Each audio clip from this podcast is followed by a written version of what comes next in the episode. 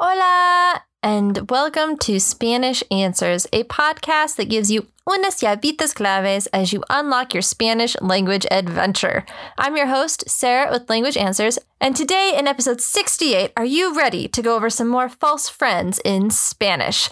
So we have seven more words to help you avoid any embarrassing blunders or miscommunications. And on top of that, in our cultural tip today, we'll highlight three unique festivals in Chile. So let's go ahead and get started.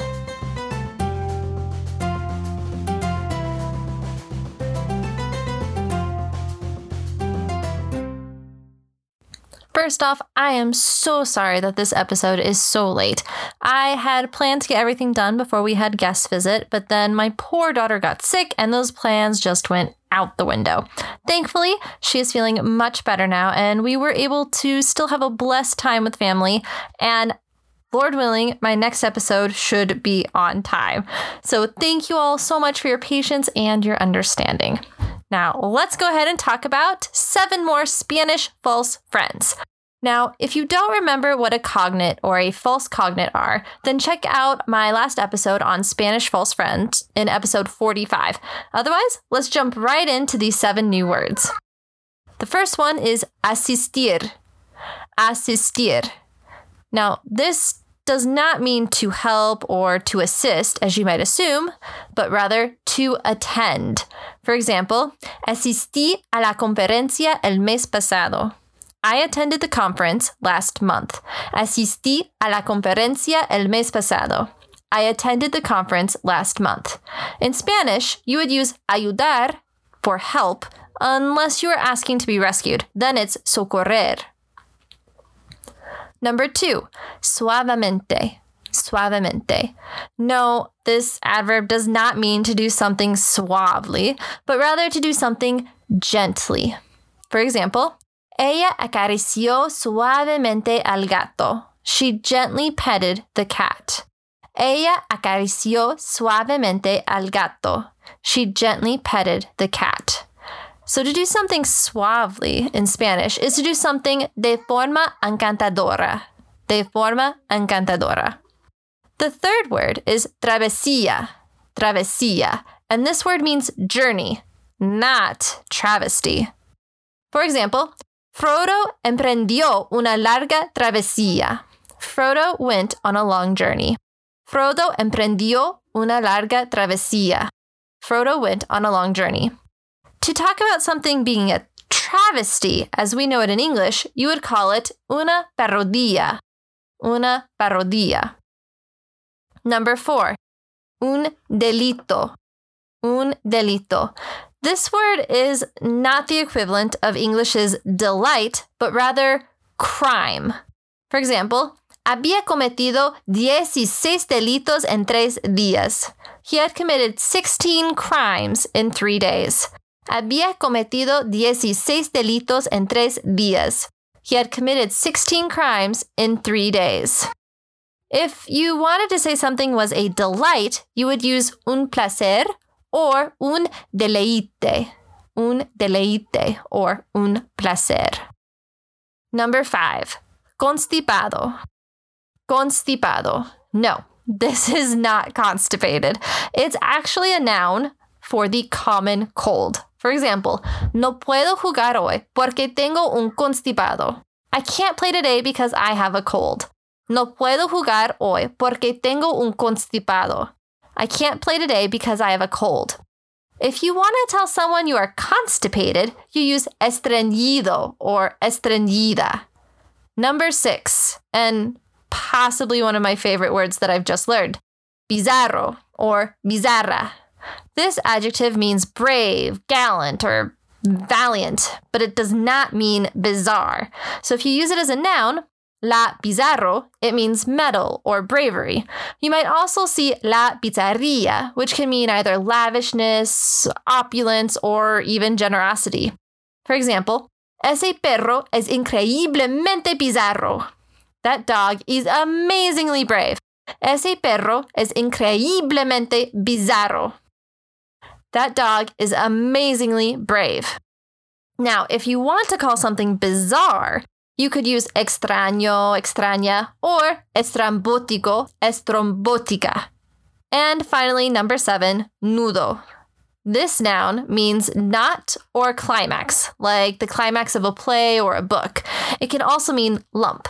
Interestingly, nudoso or nudosa, which can also be pronounced or written nudoso, nudosa, with that N with the squiggly line over it, the tilde, that word means knotty or gnarled. So nudo does not mean nude. For example, esta cuerda tiene muchos nudos. This rope has a lot of knots. Esta cuerda tiene muchos nudos. This rope has a lot of knots. If you want to say that someone is naked, you would use desnudo or desnuda. And that's all for our list today. If you want to learn even more false friends, check out the articles I've included in the blog or in the show notes from FluentU, Real Fast Spanish, and Lawless Spanish. And in their list for Lawless Spanish, they provide a huge alphabetized list. It's fantastic.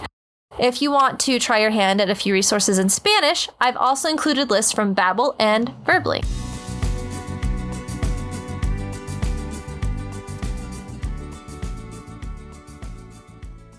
So let's begin our cultural tip today regarding Chile's unique traditions. They have a lot of cool and unique traditions, but today we'll focus on three really interesting festivals.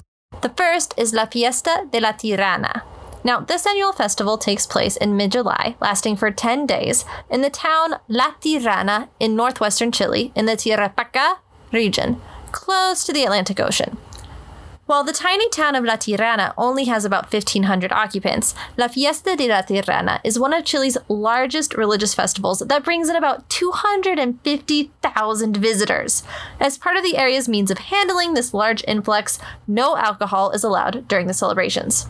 Now, the actual festival celebrates Chile's patron saint, the Virgen del Carmen, or the Virgin Mary, with visitors making promises and thanksgiving while also seeking the Virgin's blessings. Yet the festival also commemorates La Tirana, an Incan princess called the Tyrant due to her brutality towards Europeans and Christians in her territory. Her name was Nusta Huillac, although I suspect this is the Spanish version of her name, not positive, or Huillac Humu, and again, I apologize if I butchered that.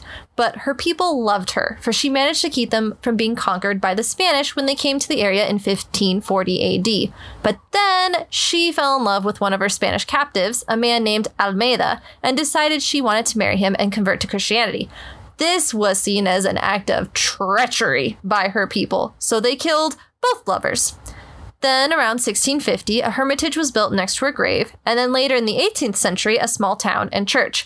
Beginning July 11th through July 14th, about 200 dance groups dance before the Virgin statue in her temple. Each group gets 20 minutes to dance in front of the statue, although prior to that, they dance at the town's entrance plaza in front of the Calvary Cross statue, or the Cruz del Calvario, where they are welcomed and blessed by a priest. Then, starting at midnight on July 16th, the groups begin their goodbye dances for the Virgen. Just as with the first dances, the dancing continues at all hours until July 19th, with breaks for Mass, of course. Now, once the groups go home, they'll dance one more time at their own city's Fiesta Chica in order to bring back home the joy and religious commitment from La Tirana festival.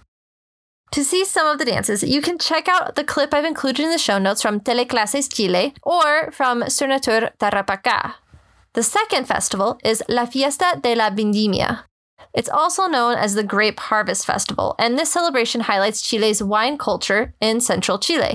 Curicó is in the middle of wine country and so has one of the biggest festivals. They host a religious ceremony to bless the first pulverized grapes, and other activities include a parade, music with important musicians, and even electing a queen. They then weigh her on a large balance with bottles of wine. Why not? There is also a contest between grape stompers, with the team stomping about 20 kilograms of grapes in 10 minutes. Whichever group gets the most juice wins. That sounds like it'd be fun to watch. Anyways, I've also included a link to a video by TV Centro so that you can see what it's all about, as well as hear what Chileans think of this festival. Side note, it's completely in Spanish, so you can practice your Spanish skills as well.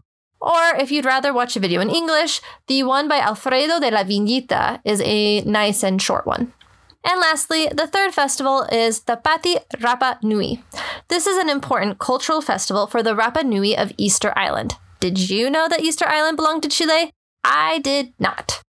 This festival lasts two weeks in early February and it highlights traditional dress, dance, songs, and stories. They even select a festival queen based on the most points won between the two competing families. Festival participants are known for their takona, or body paint, which decorates almost completely their bodies, and the symbols mean different things. There are competitions such as swimming, canoeing and reed rafts, horse racing, and surfing. And of course, there's the Hakapai competition. Again, I saw, I'm apologize if I am butchering all of this, but this is a traditional sport where you slide down a hill via banana tree trunks. It is a fast competition and it looks awesome. So, if you're curious about this festival, you can see some of the activities in a short video from Mana TV Rapa Nui, or check out the other video by Chile Travel.